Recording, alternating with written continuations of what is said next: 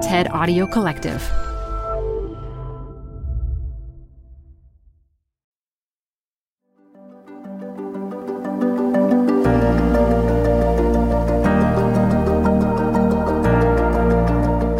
Hey, listeners, it's Dr. Shoshana Ungerleider. Neurotech is slowly becoming a bigger part of our everyday reality, like sleep tracking on your smartwatch. As affordable gadgets start connecting our brains to computers, how might our lives change? And what ethical questions could this technology unlock?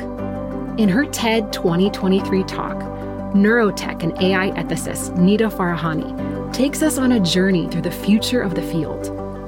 Nita explores the staggering possibilities of neurotech and the daunting challenges we face as this tech evolves. She encourages us to consider what it could mean if our thoughts and our feelings become as transparent as our online activities. And she urges us to protect our right to think freely.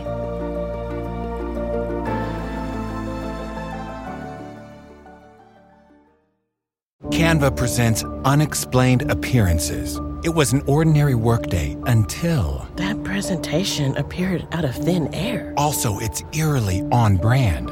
Wait, did that agenda just write itself? Words appear, making this unexplainable case. Unexplainable? It's Canva's AI tools. I can generate slides and words in seconds. Really? the real mystery is why I'm only learning this now. Canva.com, designed for work. This show is brought to you by Schwab. With Schwab investing themes, it's easy to invest in ideas you believe in, like active lifestyle, healthy eating, wearable tech, and more. Choose from over 40 themes. Buy as is or customize the stocks in a theme to fit your goals.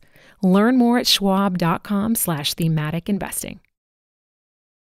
Support for this podcast comes from The Wonderful Company. If that name doesn't sound familiar to you, you probably know the pistachios that come from this company. Wonderful Pistachios is one of the highest protein nuts.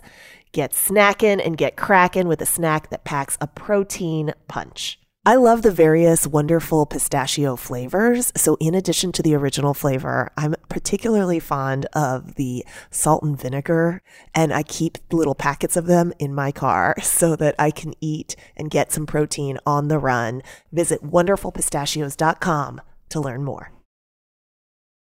Add a little curiosity into your routine with TED Talks Daily, the podcast that brings you a new TED Talk every weekday. In less than 15 minutes a day, you'll go beyond the headlines and learn about the big ideas shaping your future. Coming up, how AI will change the way we communicate, how to be a better leader, and more. Listen to TED Talks Daily wherever you get your podcasts. Today, we know and track virtually nothing that's happening in our own brains. But in a future that is coming much faster than you realize, all of that is about to change. We're now familiar with sensors in our smartwatches to our rings that track everything from our heartbeats to our footsteps, breaths, body temperature, even our sleep. Now, consumer neurotech devices are being sold worldwide to enable us to track our own brain activity. As companies from Meta to Microsoft, Snap, and even Apple begin to embed brain sensors in our everyday devices like our earbuds, headphones, headbands, watches, and even wearable tattoos, we're reaching an inflection point in brain transparency. And those are just some of the company names we're familiar with. There are so many more. Consumer neurotech devices are moving from niche products with limited applications to becoming the way in which we'll learn about our own brain activity. Our controller for virtual reality and augmented reality, and one of the primary ways we'll interact with all of the rest of our technology. Even conservative estimates of the neurotech industry put it at more than $38 billion by 2032. This new category of technology presents unprecedented possibility, both good and bad. Consider how our physical health and well being are increasing while neurological disease and suffering continue to rise. 55 million people around the world are struggling with dementia, with more than 60 to 70% of them suffering from Alzheimer's disease. Nearly a billion people struggle with mental health and drug use disorders. Depression affects more than 300 million. Consumer neurotech devices can finally enable us to treat our brain health and wellness as seriously as we treat the rest of our physical well being. But making our brains transparent to others also introduces extraordinary risks, which is why before it's too late to do so, we must change the basic terms of service for neurotechnology in favor of individual rights. I say this not just as a law professor who believes in the power of law, nor just a philosopher trying to flesh out norms, but as a mother who's been personally and profoundly impacted by the use of neurotechnology in my own life. On Mother's Day in 2017, as my daughter Callista lay cradled in my arms, she took one last beautiful breath. After a prolonged hospitalization, complications following infections claimed her life. The harrowing trauma that she endured and we witnessed stretched into weeks. And I was left with lasting trauma that progressed into post traumatic stress disorder. Sleep escaped me for years. As each time I closed my eyes, I relived everything from the first moments that I was pushed out of the emergency room to her gut wrenching cries. Ultimately, it was the help of a talented psychologist using exposure therapy and my use of neurofeedback that enabled me to sleep through the night. For others who are suffering from traumatic memories, an innovative new approach using decoded neurofeedback or DECNEF may offer reprieve. This groundbreaking approach uses machine learning algorithms to identify specific brain activity patterns including those associated with traumatic memories. Participants then play a game that enables them to retrain their brain activity on positive associations instead. If I had had DECNEF available to me at the time, I might have overcome my PTSD more quickly without having to relive every sound, terror, and smell in order to do so. I'm not the only one. Sarah described herself as being at the end of her life, no longer in a life worth living because of her severe and intractable depression. Then, using implanted brain sensors that reset her brain activity like a pacemaker for the brain, Sarah reclaimed her will to live. While implanted neurotechnology advances have been extraordinary, it's the everyday brain sensors that are embedded in our ordinary technology that I believe will impact the majority of our lives. Like the one third of adults and nearly one quarter of children who are living with epilepsy for whom conventional anti seizure medications fail. Now, researchers from Israel to Spain have developed brain sensors using the power of AI in pattern recognition and consumer electroencephalography to enable the detection of epileptic seizures minutes to up to an hour before they occur, sending potentially life saving alerts to a mobile device. Regular use of brain sensors could even enable us to detect the earliest stages of the most aggressive forms of brain tumors like glioblastoma, where early detection is crucial to saving lives. The same could hold true for Parkinson's disease to Alzheimer's, traumatic brain injury, ADHD, and even depression. We may even change our brains for the better. The brain training game industry, worth a staggering $6.5 billion in 2021, was for years met with controversy because of unsupported scientific claims about their efficacy.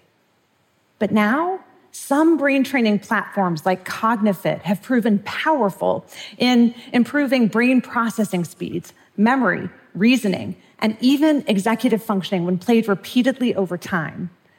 When paired with neurofeedback devices for learning reinforcement, this could revolutionize how we learn and adapt to change. Other breakthroughs could be transformational for the human experience. Today, most human brain studies are based on a very small number of participants engaged in very specific tasks in a controlled laboratory environment. With widespread use of brain sensors, the data we could have to learn about the human brain would exponentially increase. With sufficiently large data sets of long term, real world data from people engaged in everyday activity, we just might address everything from neurological disease and suffering to creating transformational possibilities for the human experience. But all of this will only be possible if people can confidently share their brain data without fear that it will be misused against them. You see, the brain data that will be collected and generated by these devices won't be collected in traditional uh, laboratory environments or in clinical research studies run by physicians and scientists. Instead, it'll be the sellers of these new devices, the very companies who've been commodifying our personal data for years which is why we can't go into this new era naive about the risks or complacent about the challenges that the collection and sharing our brain data will pose. Scientific hurdles can and will be addressed in time, but the social hurdles will be the most challenging. Unlike the technologies of the past that track and hack the human brain, brain sensors provide direct access to the part of ourselves that we hold back that we don't express through our words and our actions. Brain data, in many instances, will be more sensitive than the personal data of the past because it reflects our feelings, our mental states, our emotions, our preferences, our desires, even our very thoughts. I would never have wanted the data that was collected as I worked through the trauma of my personal loss to have been commodified, shared, and analyzed by others. These aren't just hypothetical risks. Take Entertech, a Hangzhou based company who has collected millions of instances of brain activity data as people have engaged in uh, mind controlled car racing, sleeping, working, even using neurofeedback with their devices. They've already entered into partnerships with other companies to share and analyze that data. Unless people have individual control over their brain data, it will be used for micro targeting or worse instead of treating dementia. Like the employees worldwide who've already been subject to brain surveillance in the workplace to track their attention and fatigue, to governments developing brain biometrics to authenticate people at borders, to interrogate, to interrogate criminal suspects' brains, and even weapons that are being crafted to disable and disorient the human brain. Brain wearables will have not only read but write capabilities, creating risks that our brains can be hacked, manipulated, and even subject to targeted attacks. We must act quickly to safeguard against the very real and terrifying risks to our innermost selves. Recognizing a human right to cognitive liberty would offer those safeguards. Cognitive liberty is a right from interference by others, but it is also a right to self determination over our brains and mental experiences to enable human flourishing. To achieve this, we need to recognize three interrelated human rights and update our understanding of them to secure to us a right to mental privacy, to safeguard us from interference with our automatic reactions, our emotions, and our thoughts freedom of thought as an absolute human right to protect us from interception, manipulation, and punishment of our thoughts, and self determination to secure self ownership over our brains and mental experiences to access and change them if we want to do so. There are important efforts already underway, from the UN to UNESCO and nations worldwide, over rights and regulations around neurotechnologies. But those rights need to be better aligned with a broader set of digital rights. Cognitive liberty is an update to liberty in the digital age as an umbrella concept of human flourishing across digital technologies. Because the right way forward isn't through metaverse rights or AI rights or neurotech rights and the like. It's to recognize that these technologies don't exist in silos, but in combination affecting our brains and mental experiences. We are literally at a moment before, and I mean a moment Consumer brain wearables have already arrived, and the commodification of our brains has already begun. It's now just a question of scale. We haven't yet passed the inflection point where most of our brains can be directly accessed and changed by others, but it is about to happen, giving us a final moment to make a change so that we don't look back in a few years' time and lament the world we've left behind we can and should be hopeful and deliberate about the choices we make now to secure a right to self determination over our brains and mental experiences. The possibilities, if we do so, are limited only by our imagination. Thank you.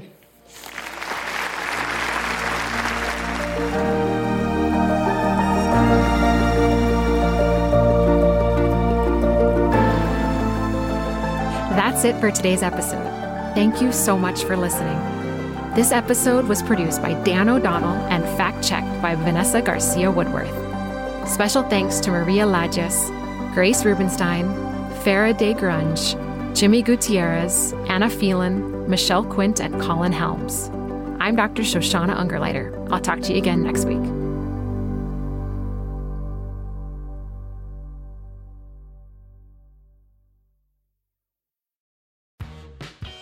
You're growing a business and you can't afford to slow down. If anything, you could probably use a few more hours in the day. That's why the most successful growing businesses are working together in Slack. Slack is where work happens, with all your people, data, and information in one AI powered place. Start a call instantly in huddles and ditch cumbersome calendar invites. Or build an automation with Workflow Builder to take routine tasks off your plate, no coding required. Grow your business in Slack Visit slack.com to get started.